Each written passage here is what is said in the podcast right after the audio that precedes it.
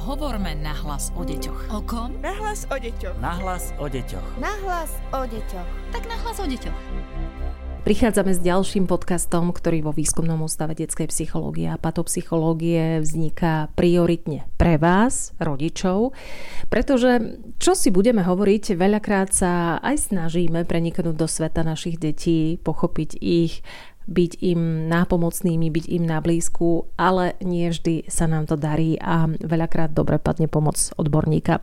Moje meno je Darina Mikolášová a vítam medzi nami už psychologičku Výskumného ústavu detskej psychológie a patopsychológie doktorku Evu Smíkovú. Dobrý deň. Pozdravujem vás, milé poslucháčky a poslucháči milí rodičia. Dnes by som sa chcela s vami porozprávať o sociálnych sieťach, o tom, prečo sú medzi nami také populárne, čo všetko na nich vidia práve naše deti a budeme si navzájom radiť, ako sa v tých sieťach neutopiť.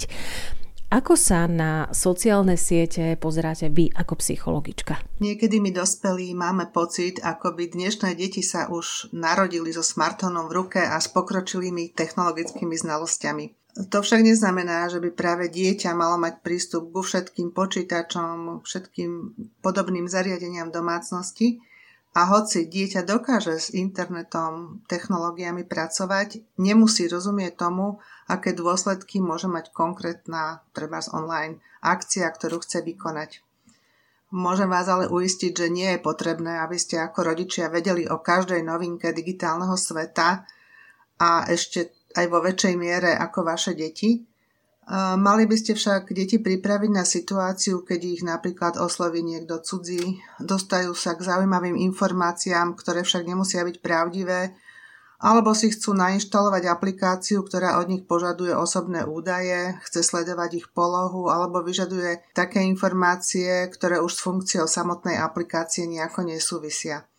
Dôležité je, aby ste dieťa už od malička dokázali zabojiť do debaty a vytvoriť si také prostredie, kde deti budú môcť klásť vám otázky a spoločne budete preberať všetky nové informácie. Upokojili ste nás, že nemusíme vedieť o všetkých novinkách eh, na sociálnych sieťach.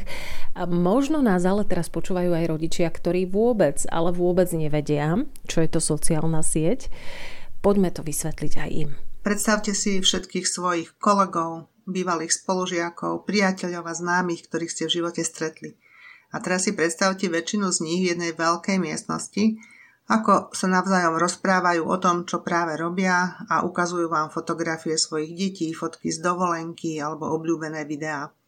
Takto približne dnes v podstate fungujú sociálne siete, ktoré umožňujú používateľom organizovať podujatia, komunikovať s ostatnými, či už individuálne alebo v nejakých skupinkách a pozerať sa, čo sa im páči a čo sa im nepáči.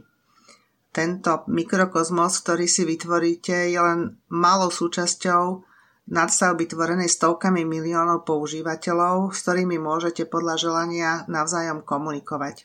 Sú to úžasné výhody, pretože informácie k vám prídu do jednej sekundy, vy môžete akokoľvek rýchlo dostať spätnú väzbu, avšak všetky tieto výhody so sebou nesú aj určité riziká.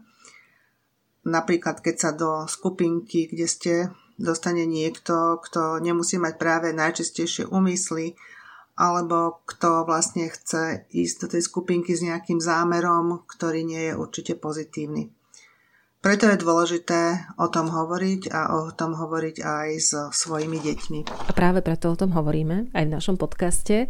Ako a kedy sa dnešné deti dostávajú na sociálne siete? Dnešné deti sa už e, pri vstupe do základnej škole stretávajú so sociálnymi sieťami. Začína sa to pravdepodobne četovacími platformami, ktoré sú zdarma a ktoré si vytvárajú napríklad trieda alebo deti z nejakého krúžku, často aj s pani učiteľkou na zdieľanie treba z domácich úloh. To sú najčastejšie detské skúsenosti, ako sa vytvára sociálne sieť. Tieto platformy môžu využívať aj rodiny, rodičia na kontrolu svojich detí alebo na komunikáciu v čase, keď s tým dieťaťom nie sú.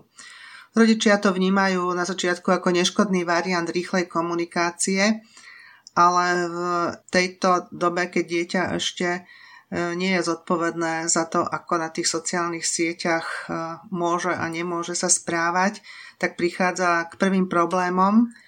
Napríklad, ak sa dieťa prihlási do takej skupinky so zámerom, že si bude so spolužiakmi zdieľať úlohy, zrazu mu začnú chodiť správy každú minútu a dieťa v snahe odpovedať každému spolužiakovi má zrazu nie jednu správu, ale 30 správ a chce každú zodpovedať a každému treba zdať nejaký smajlík len, tak zrazu je to 300 správ denne a toto veľmi pohltí dieťa, upúta jeho pozornosť a neuvedomí si, že pravidlá komunikácie naživo v dvojice sú iné ako komunikácia v nejakej skupinke.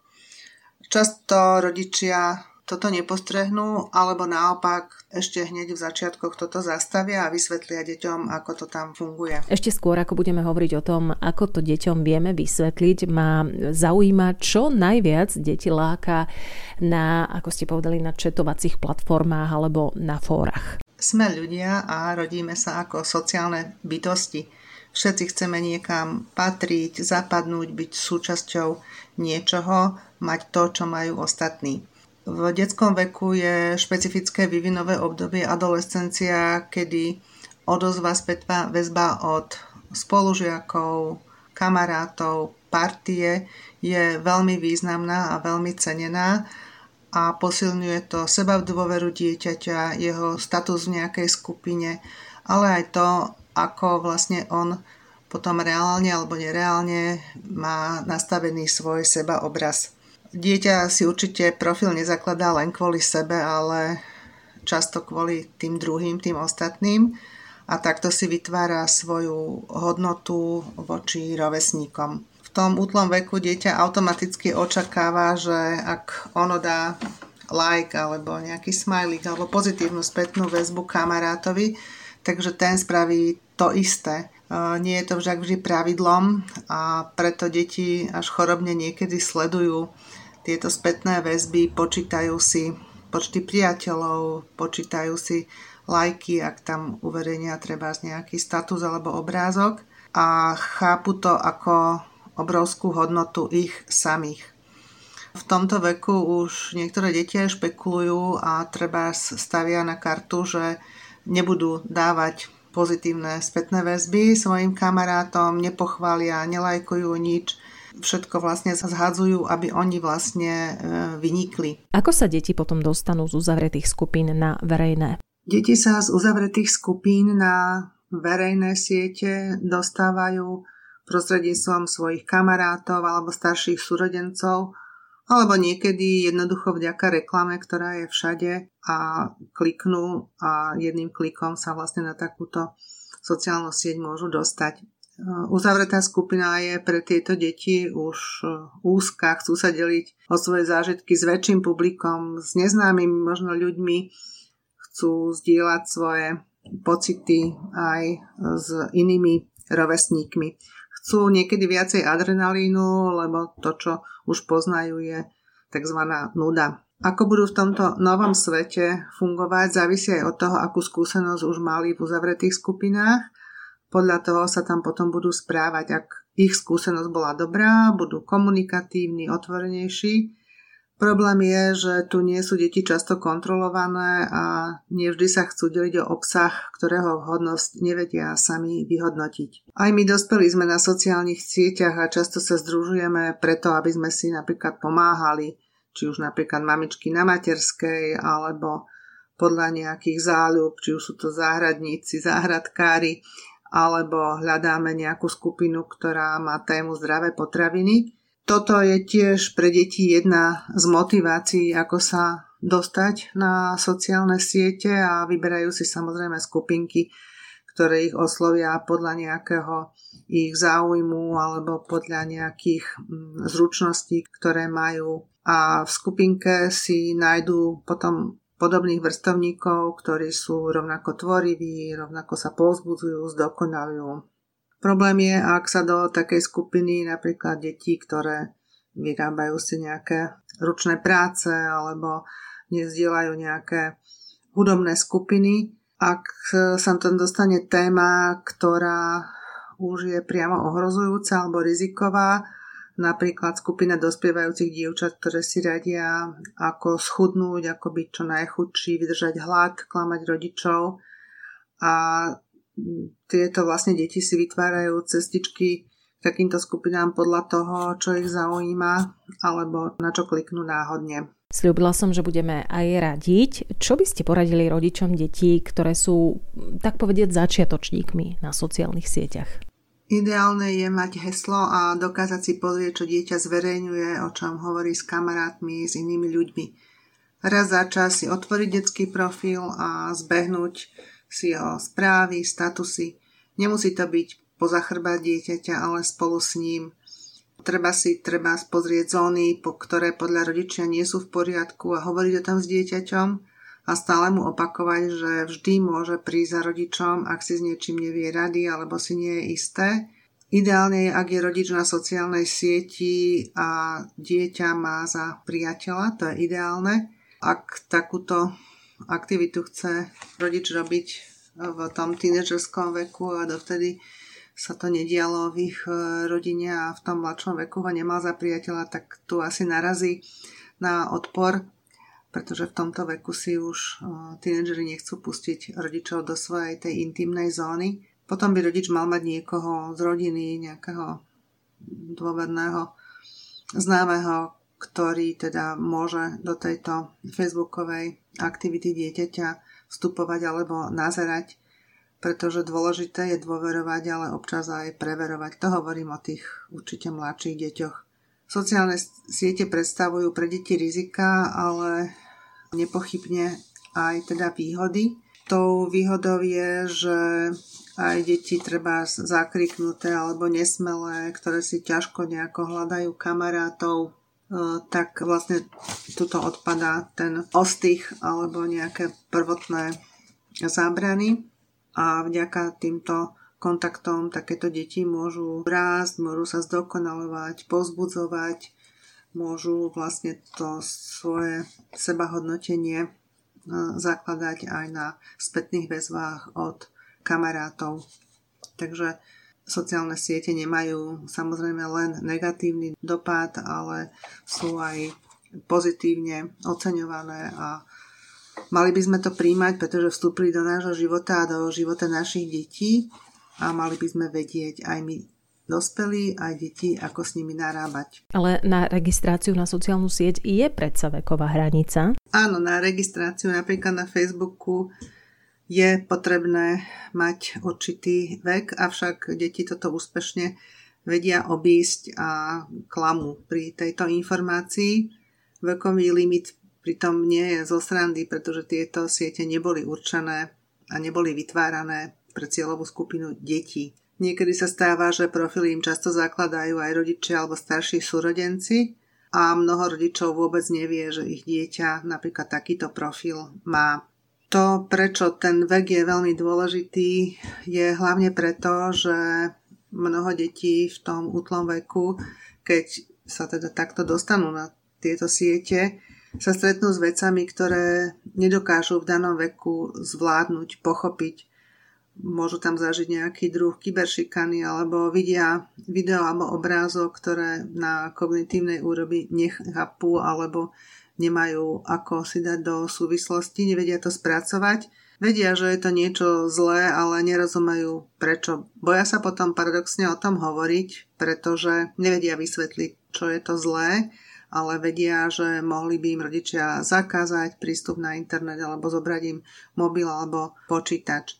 To, že sú to nejaké nevhodné prejavy správania, vieme my dospelí a často to zasiahne to dieťa jeho bežné prežívanie tak, že vlastne je ohrozený potom jeho ďalší vývin.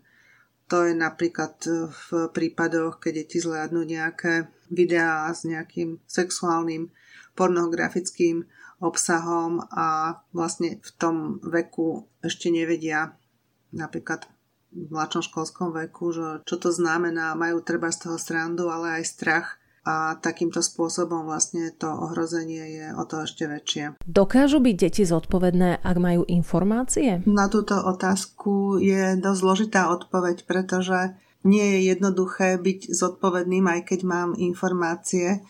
V detskom veku je prízračné, že deti sú veľmi dôverčivé. Mnohé vedia, že nemajú o sebe prezrádzať svoju adresu alebo svoj vek, kde bývajú, čo radi robia, ale ako náhle to požaduje nejaká osoba od nich, a ktorú reálne nevidí, tak vlastne deti veľmi jednoducho tieto informácie o sebe poskytnú.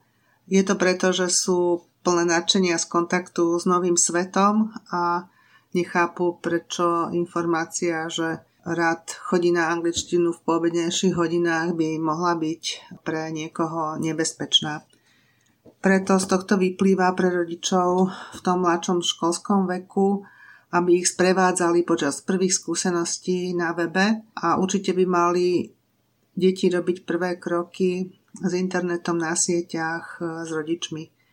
Prvý kontakt dieťaťa s internetom je vhodná príležitosť na to, aby si rodič k nemu sadol a sprevádzal ho dobrodružstvami napríklad nejakých detských web stránok, ktoré ho môžu zaujímať. A vtedy ešte je veľmi dobré stanoviť si základné pravidlá, napríklad aj počet minút alebo hodín strávených online a tiež aj stanoviť si čas, v ktorom bude používanie internetu alebo nejakých stránok alebo sietí dovolené, aj to, ako rodič môže kontrolovať aktivity svojho dieťaťa. A ako je to u starších detí? So staršími deťmi sa už pokojne môžeme rozprávať aj o kyberšikane, o jej nebezpečnosti, o tom, ako sa jej brániť a o tom, ako vlastne túto kyberšikanu nahlásiť, aby teda sa nešírila ďalej.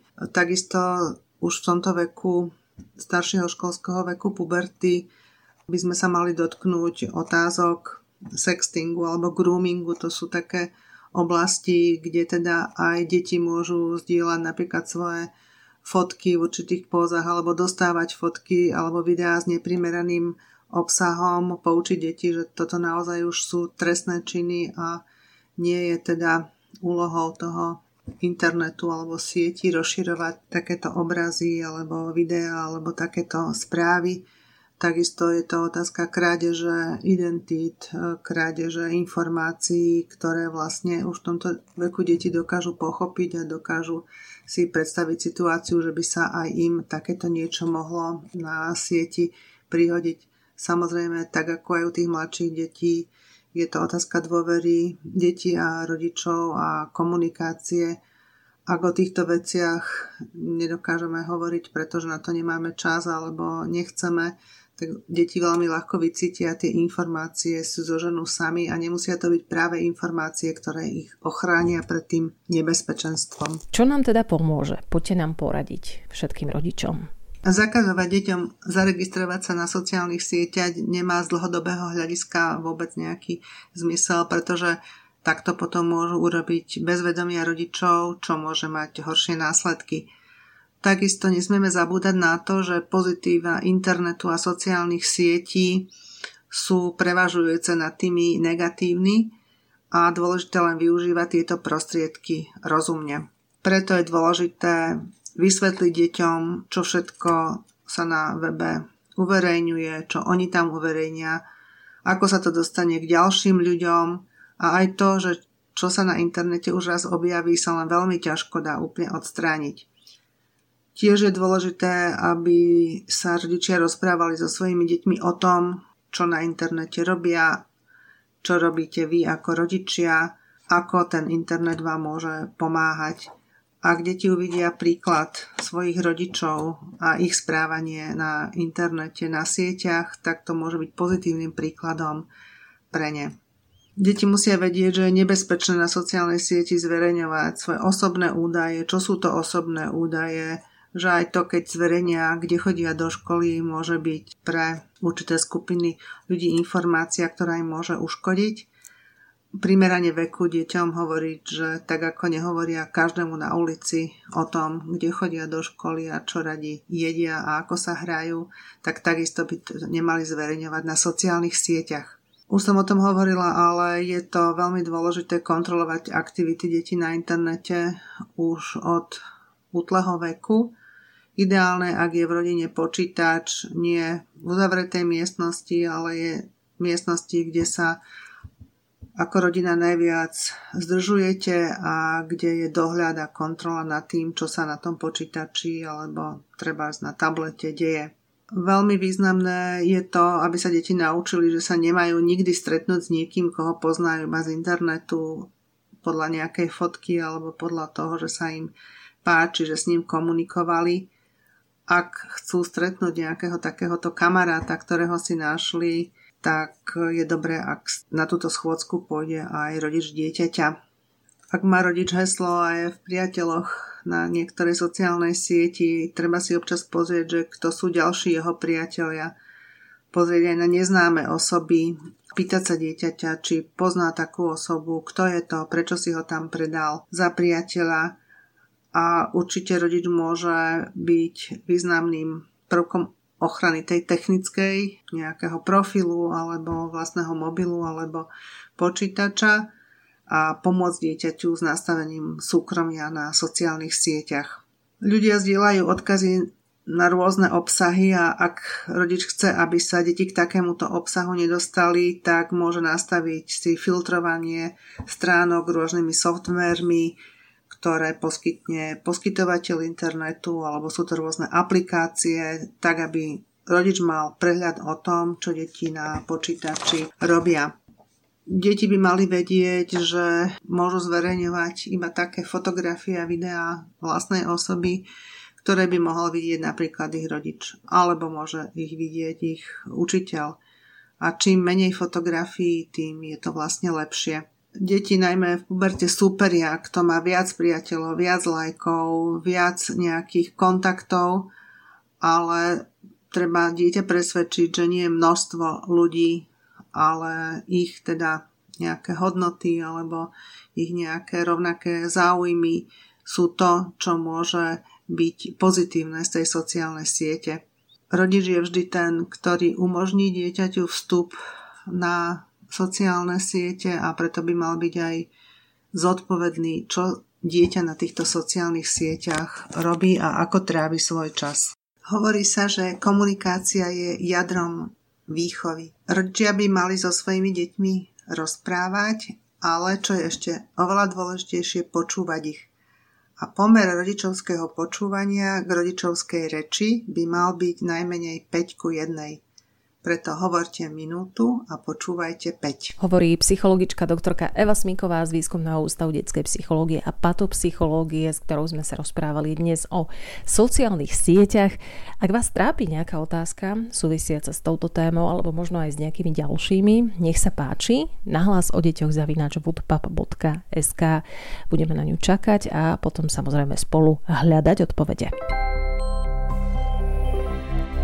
Podcast Nahlas o deťoch realizujeme v rámci národného projektu štandardizáciou systému poradenstva a prevencie k inklúzii a úspešnosti na trhu práce.